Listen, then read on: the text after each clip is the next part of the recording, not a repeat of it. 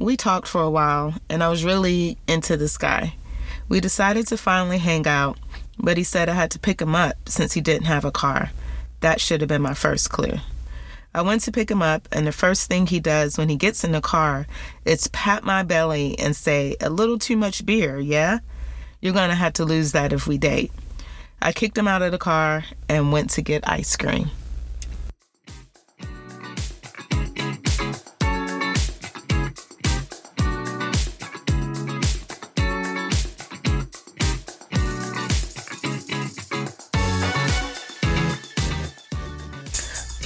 Welcome to last Saturday night. I'm your host, Jamie.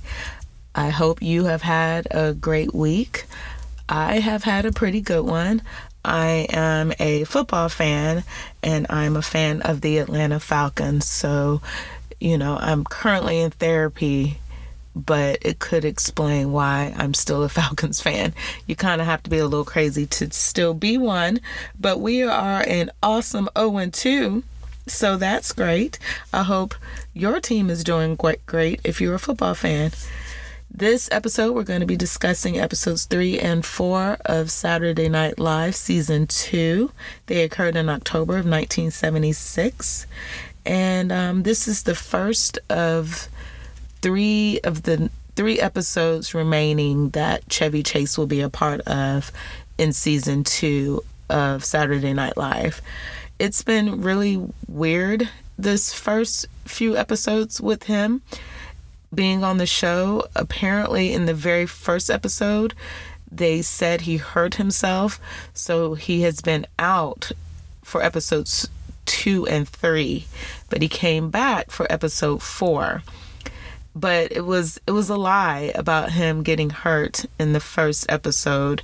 I think he was trying to prove a point as to how important he is to the show. In that time that he was away, Jane Curtin did the weekend up, update and she was great. But um, he's back in this episode and I will never understand his humor and why people thought he was so great at that time. But um he soon, soon shall be gone, and Bill Murray will be in. And I can't wait for Bill Murray to get on the scene. But he won't be on Saturday Night Live until January of 1977 in the second season. But we still have a few more episodes before he comes on. But I don't know if Chevy Chase would have been able to get away with lying about where he's been these last few episodes um, in 2022. It just wouldn't have it just wouldn't have, you know, worked now. Um, gossip worked very differently back then. So, um, we only have three more episodes of him, so yay. But this should be a good episode. We have a few things to talk about, so let's get into it.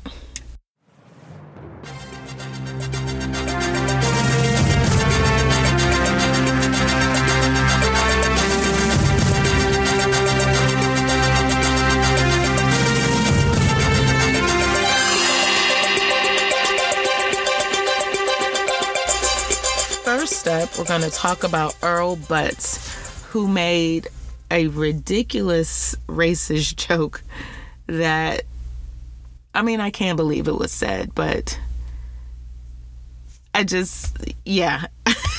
um, yeah, I, you just wait till you hear it. But anyway, he was a, a Secretary of Agriculture under Richard Nixon and Gerald Ford. He favored corporate farming and an end to New Deal programs which means he just he didn't believe in welfare basically. So he was on a plane with Pat Boone and Sonny Bono, who were both entertainers, and former White House counsel John Dean. They were leaving the 1976 Republican National Convention because remember, this is an election year. I'm giving you a direct quote from the October 18th, 1976 issue of Time and I'm just going to read it.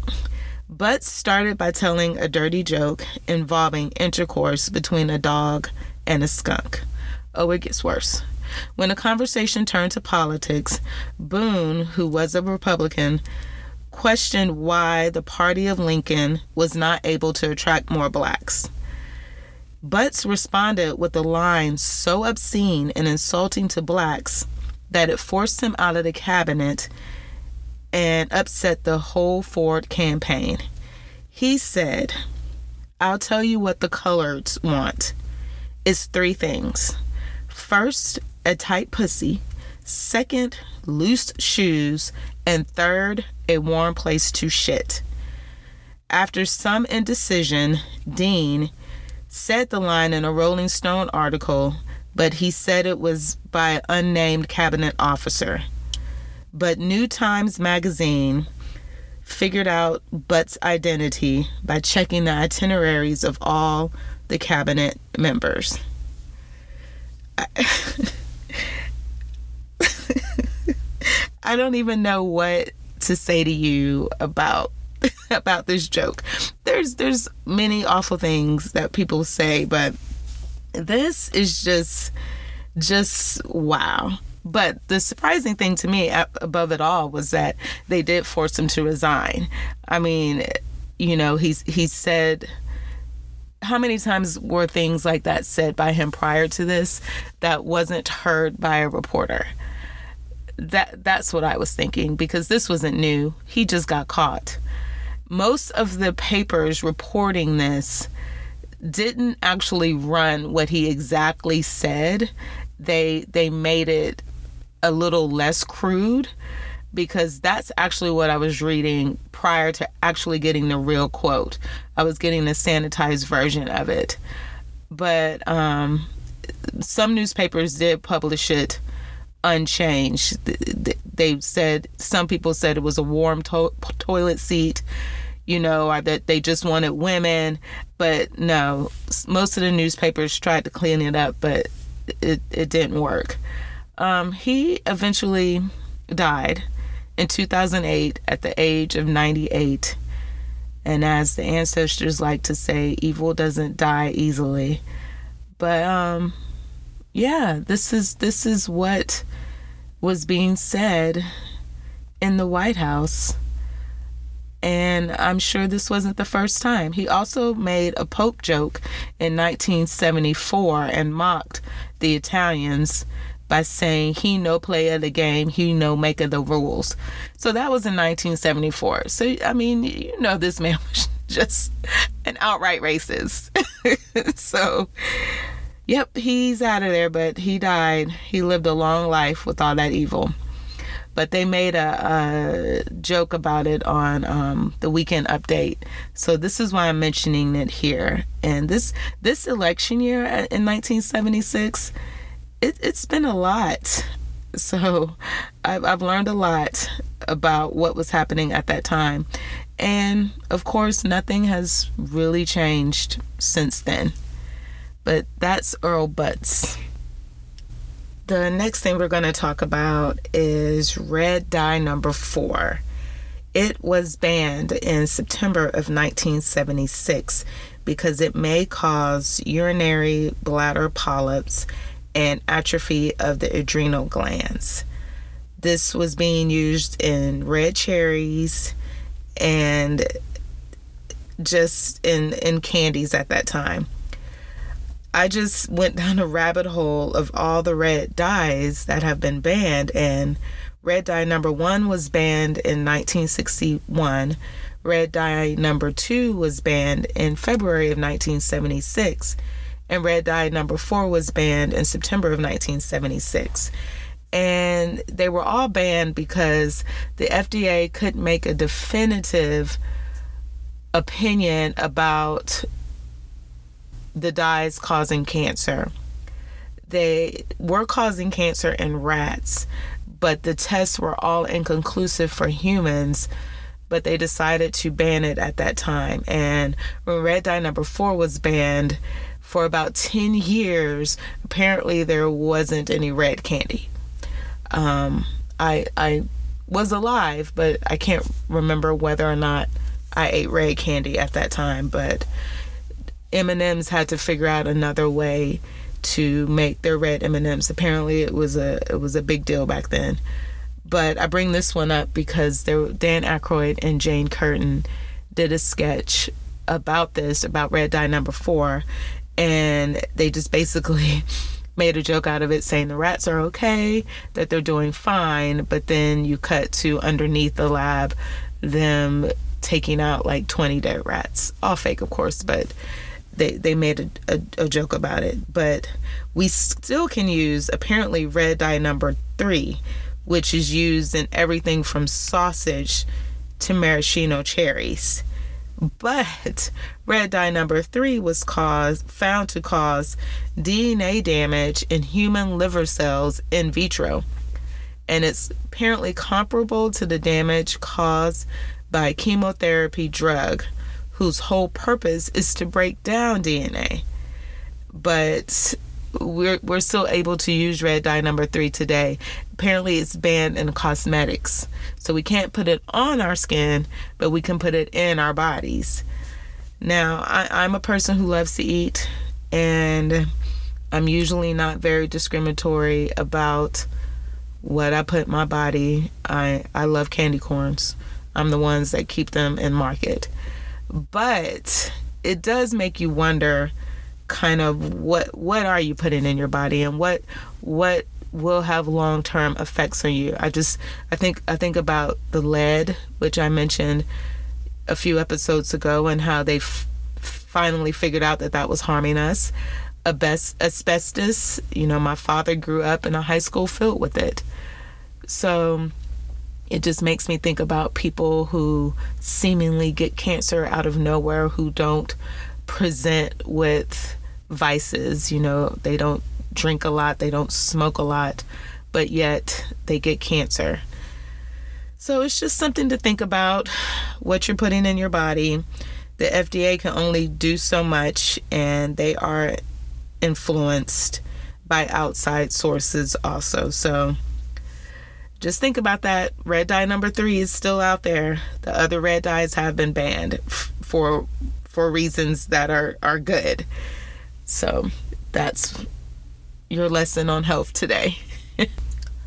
the final big news story that I want to talk about from 1976 that occurred around these episodes of Saturday Night Live is the Muhammad Ali match against Ken Norton. Um, they had a third match September 28th, 1976, at Yankee Stadium, and it was their like I just said, their third match completed their trilogy, I suppose. Um, Ali was 34 at that time, and he was the heavyweight champion. And their first two fights, Norton won the first one, Ali won the second one, but it was very close decision in the second one. So Ali won this one, and it was a, decision made by the officials, unanimous, and he kept his heavyweight title, but it's always been a little controversial because people said that Norton was actually robbed of this one, that, that Ali actually didn't win. But Ali said during an interview at that time, he said, Kenny's style is too difficult for me. I can't beat him, and I sure don't want to fight him again. I honestly thought he beat me in Yankee Stadium, but the judges gave it to me, and I'm grateful to them. But Norton was a little bitter. He said, I won at least nine or 10, round, 10 rounds. I was robbed. So um, this was nearing the end of Ali's time as a fighter. But um, I just bring it up because earlier this year, I watched um, the documentary made by Ken Burns on Ali. And I'm just going to toot it out there. If you haven't seen it, it is the best comprehensive look at Ali that I've I've ever seen. And it, it, it shows the good, the bad, and everything in between about this magnificent man. And it, it just it made me cry at the end. But um if you've ever watched a Ken Burns documentary, you know they're very well researched and they are not to me there's no slant to it he prevent he presents the facts as they are whether they're good or bad um, his his documentary on Vietnam is exceptional, but I digress. But um, yeah, I just I think I didn't see this match. I'm going to look it up on YouTube and watch it. But I think you know by the strength of Ali, they they probably did give it to him. But I do like the fact that he said you know the judges gave it to me, but he didn't think he won. But they mentioned it because they had um, on Saturday Night Live, Garrett Morris played Ken Norton, and he basically was complaining that he was robbed of the fight and that Ali didn't deserve to win. So, yeah, threw in a little sports for you. Go watch Ali by Ken Burns. Very, very, very good.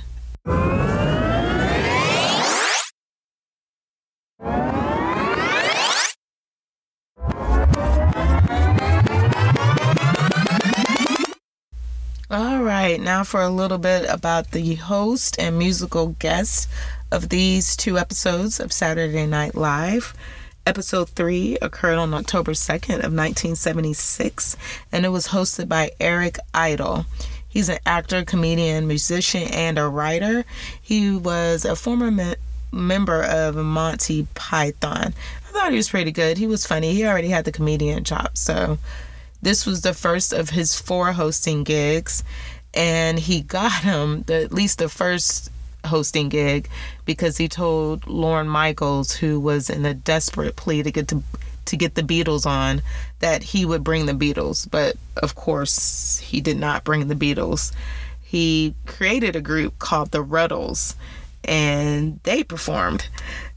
so it was actually pretty funny. But um, yeah, and this is also Richard Belzer, who was the show's warm up comedian at that time.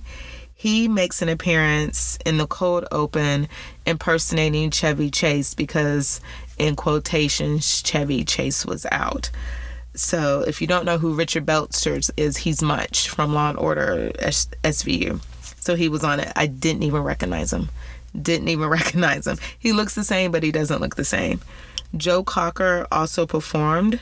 He sang You Are So Beautiful and Feeling All Right. And of course, John Belushi duet with him during um, Feeling All Right. In episode four, Karen Black hosted. She was an actress and a singer. We may know her as the mother in House of a Thousand Corpses. I never really heard of her before, but apparently she was part of what they were calling New Hollywood in the 60s, late 60s, 70s, and 80s. And New Hollywood was when the directors were taking more control of the movies than the studio. They were just now coming out of the whole studio system. So she was she was part of that. She goes on to host Saturday Night Live one more time after this. Her musical guest was John Prine. He's a singer of country folk music and he the thing that made me sad about him was this man overcame cancer twice to die from COVID in 2020 at the age of 73. I just thought that was heartbreaking. But um, yeah, th- those were the hosts and musical guests, and everybody was pretty good. I enjoyed everyone. Karen Black and her episode brought her actual son out to go through a history of mothers when she was doing her monologue. And Eric Idle just really treated Saturday Night Live basically like Monty Python. So it was entertaining. It was an entertaining time. So we have two more episodes of Chevy Chase, and then I won't have to talk about him again until he hosts. And you guys may not know it, but Chevy Chase was banned from Saturday Night Live, but we'll get all into that. Um, we've come to the end of the show, and I need you to like, subscribe, follow, do all the things. I'm on all platforms more than Apple, more than Google, more than Amazon, more than Spotify. Just look me up wherever you listen to podcasts. Last Saturday night is there. I also need you to tell me what you were doing last Saturday night. Remember, it doesn't have to be literally last Saturday night, but just tell me something interesting about a weekend you've had so I can put you on the show like others have been on the show. Thank you for listening, and you have a great week. Make good decisions.